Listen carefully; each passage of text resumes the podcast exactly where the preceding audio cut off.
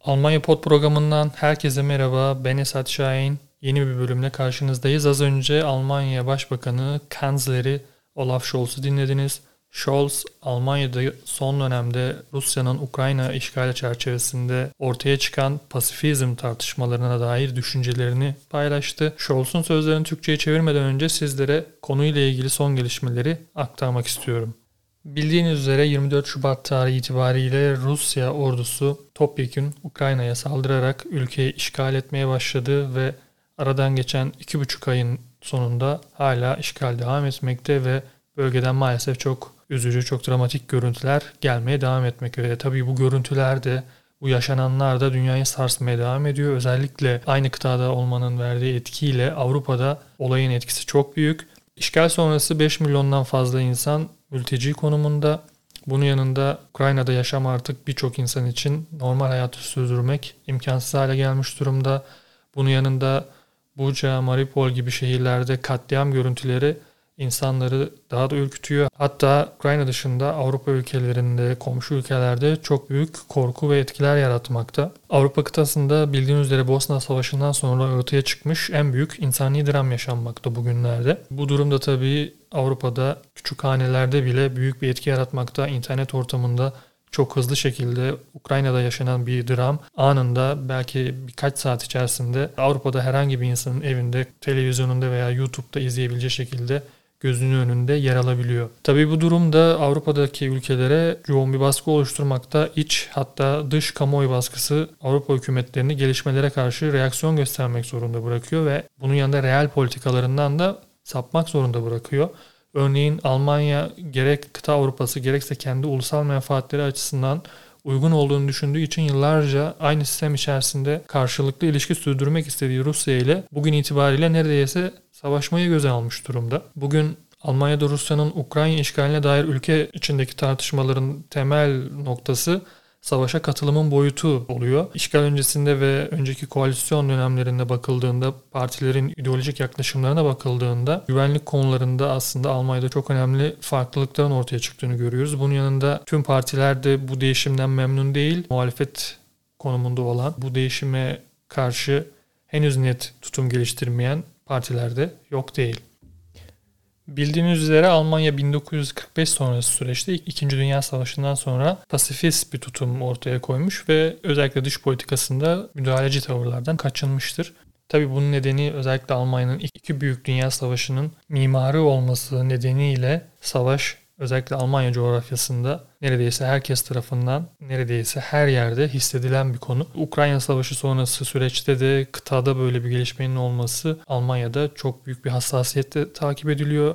Özellikle Almanya'nın pasifist tutumdan uzaklaşmak zorunda kalması birçok insanı da tedirgin etmiyor değil. Savaşa katılımın boyutu Almanya ne kadar savaşa aktif olarak yer alacak, ne kadar Almanya Ukrayna'yı destekleyecek, silah yardımlarının boyutu ne olacak, günü geldiğinde sahada da müdahale etmek zorunda kalacak mı gibi birçok konu Almanya'da son dönemde çok yoğun olarak tartışılıyor. Bunun yanında tabii bu tartışmalara bakıldığında aslında savaşın ilk günlerinde insani yardım boyutunda yo- yoğun bir destek söz konusuyken özellikle halktan e, ve diğer tüm partiler de neredeyse bir birlik halinde insani yardım, Ukraynalıların buraya gelmesi, e, benzeri konularda çok birlik içerisinde hareket ediliyordu. Fakat son dönemde Rusya'nın ağır müdahaleleri ve Ukrayna'daki insani dramların herkes tarafından görülüyor olması artık pasifist bir tavırla sadece insani yardımla bu işin olmayacağını birçok insan için de kabul edilir hale geldi. Bu noktada artık bakıldığında Almanya sınırları içerisinde Ukrayna askerlerini ağır silahlar konusunda eğiten ve Ukrayna'ya çok büyük önemli ağır silah yardımında bulunmayı kabul etmiş bir ülke konumunda. Bu noktaya nasıl gelindiğine baktığımızda tabii iki aylık süreçte özellikle Olaf Scholz'un biraz da şahsi etkisiyle aslında Almanya Ukrayna'ya tek bir ağır silah yardımında bulunmamıştı. Uzun tartışmalar yaşandı bu süreçte Almanya parlamentosunda iniş çıkışlar, gelgitler neticesinde sonuç olarak bundan iki hafta önce Federal Meclis'te Bundestag'da Ukrayna'ya hava savunma sistemleri dahil bazı ağır silahların ulaştırılması teklifi onaylandı. Bu süreçte ana muhalefeti oluşturan Hristiyan Birlik Partileri CDU ve CSU da oldukça aktif bir rol oynadı diyebiliriz. Muhalefette olmanın verdiği bir rahatlıkla Olaf Scholz'a ve koalisyon partilerine ağır suçlamalarda bulunuyorlardı bu süreçte. Son olarak Federal Meclis'te ağır silah yardımlarının oylandığı oturumda örneğin CDU lideri Friedrich Merz, Olaf Scholz'u korkaklık ve pasiflikle suçlamıştı. Merz bu dönemde Ukrayna işgali konusunda aslında çok yoğun konuyla ilgilenen birisi. Bundan bir hafta önce de Kiev'e giderek Ukrayna Başbakanı Zelenski ile görüşmeler gerçekleştirdi. Orada e, adeta bir yedek başbakan pozisyonundaymış gibi ağırlandı. Bu durum da tabii Almanya'da yoğun olarak tartışıldı. Çünkü bildiğiniz üzere Almanya Cumhurbaşkanı Frank-Walter Steinmeier Kiev'i ziyaret etmekten son anda vazgeçmek durumunda kalmıştı. Çünkü Kiev yönetiminin Almanya Cumhurbaşkanı'nı istemediği iddia edilmişti. Yani resmi böyle bir açıklama olmasa da diplomatik yollardan böyle bir mesajın verildiği iddia edilmişti o dönemde ve Steinmeier ziyaret etmemişti. Bunun yanında Olaf Scholz da bu yaşananlara bir diplomatik bir tepki olarak Kiev'e gitmeyi tercih etmediğini açıklamıştı. Tabii bu yaşanan süreçte bu Ukrayna ve Almanya arasındaki arasındaki gerginlikler biraz eridi. Fakat Mertz'in bu aldığı pozisyon, bu aktif rol almaya çalışması Almanya siyasetinde de tartışılıyor ve CDU liderine ve CDU partisine genel olarak Almanya siyasetini değil de parti içi politikayı çok fazla ön plana çıkarttıkları iddia ediliyor.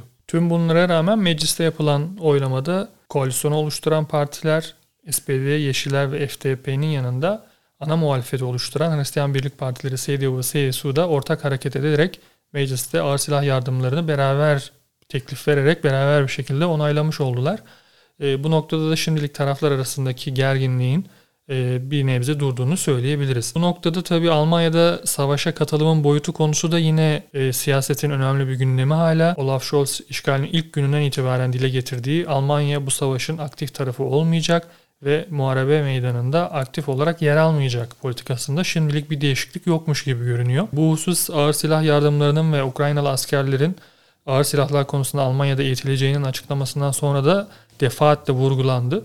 E, meclisteki oylama sonrasında örneğin SPD eş başkanlarından Klingbeil Almanya'nın bu kararla 10 yıllardır sahip olduğu temel prensiplerinden birini kırdığını farkında olduklarını fakat bu durumun hükümetin pozisyonunda bir sapma olarak görülmemesi gerektiğini ve yine 10 yıllardır devam eden ülke çıkarlarını tehlikeye atmama ve bir savaşta taraf olmama gibi prensiplerin hala devam ettiğine inandığını açıkladı. Almanya'da özellikle işgal sonrası süreçte güvenlik politikalarında bir kırılma olduğu, dış politikadaki tavırda bir kırılma olduğu aşikar. Özellikle yıllık bütçe harcamalarında güvenlik kaleminin iki katına çıkarılması, iç ve dış kamuoyunda ve medyada dönüm noktası olarak nitelendirildi her zaman.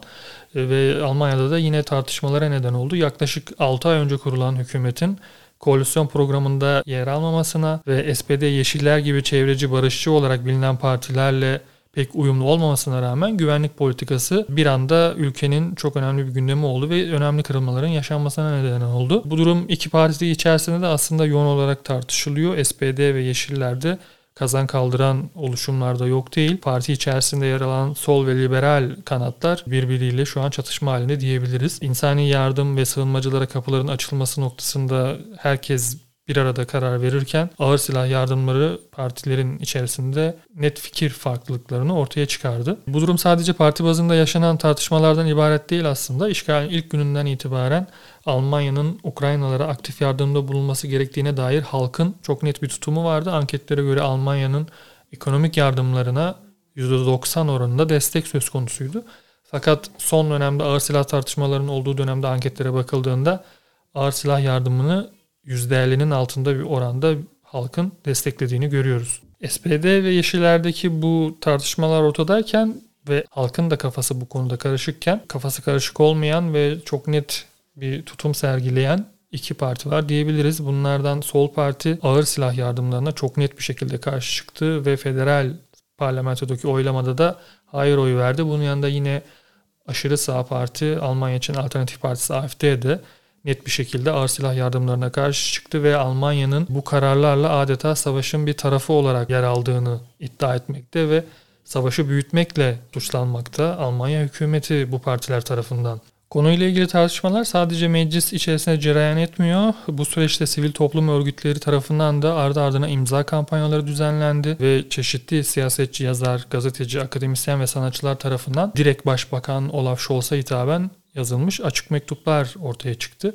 Özellikle Federal Meclis'te ağır silah yardımlarının oylandığı süreçte e, açık mektuplar önemli tartışmalar doğurdu. İlk olarak ülkenin önde gelen feminist dergilerinden EMA'da Olaf Scholz'a hitaben bir mektup yayınlandı ve ağır silah gönderilmemesi çağrısı yapıldı. Mektupta savaşın Avrupa'ya yayılması ve 3. Dünya Savaşı'na dönüşmesi risklerinin olduğu ve bu nedenle mutlaka ağır silah yardımlarından vazgeçilmesi gerektiği söylendi. Bu mektuptan kısa bir süre sonra da yine Olaf Scholz'a hitaben 57 Aydın tarafından imzalanmış bir başka mektup yayınlandı. Mektupta Ukrayna'ya silah sevkiyatı kararının hızla hayata geçirilmesi ve Ukrayna'nın savunma yeteneğinin güçlendirilmesi ve Rusya'nın savaş kabiliyetinin zayıflatılması için destek çağrısı yapıldı. Ayrıca Putin önderliğinde Rusya'nın Ukrayna'da elde edeceği zaferin Avrupa ve Almanya için büyük bir tehdit olduğu, bu durumda Rusya saldırganlığının NATO topraklarında da görülebileceğine dikkat çekildi. Yine bu süreçte Almanya'nın önemli entelektüellerinden 92 yaşındaki Jürgen Habermas da Süddeutsche Zeitung'da bir makale yayınladı. Özetle makalesinde Başbakan Olaf Scholz'a açık bir destek vermekte ve Scholz'un temkinli tavırlarını desteklediğini ifade etmekte. Savaşta aktif olarak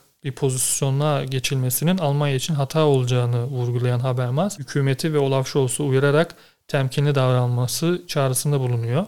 Almanya'da Merkel sonrası süreçte Aralık 2021 yılında göreve gelen SPD Yeşiller FTP koalisyonunun dış politikada nasıl bir çizgide duracağı merak ediliyordu. Tabi göreve gelir gelmez Rusya'nın Ukrayna işgalinin yaşanması ve güvenlik noktasında iç ve dış kamuoyunda çok büyük bir baskı oluşması özellikle sol, çevreci ve barış yanlısı partiler SPD ve Yeşiller açısından çok zorlayıcı oldu ve olmaya devam ediyor. Yine bu süreçte 98-2005 arası Almanya Başbakanı olan SPD'li Schröder'in Rusya ile açık ticari ilişkileri ve Putin ile çok yakın dostluğunun olması, aynı zamanda Nord Stream 2 gaz anlaşmasında bazı SPD'li politikacıların aktif e, rol alması Olaf Scholz'a ve partiye yönelik baskıları da arttırmış durumda. Bu, bu baskıya iki ay boyunca direnebilen Scholz tereddütlerinden arınmış olacak ki artık çok daha net açıklamalar yapıyor. Scholz geçtiğimiz günlerde pasifizm tartışmalarına dair net bir açıklama yapmıştı ve bu açıklamayı size programın giriş bölümünde dinletmiştik. Burada özetle her türlü pasifizme ve görüşe saygı duyarım. Ancak Ukrayna vatandaşlarına Putin'in saldırılarına karşı kendilerini pasif direnişle savunmalarının söylenmesi onlarla alay etmektir.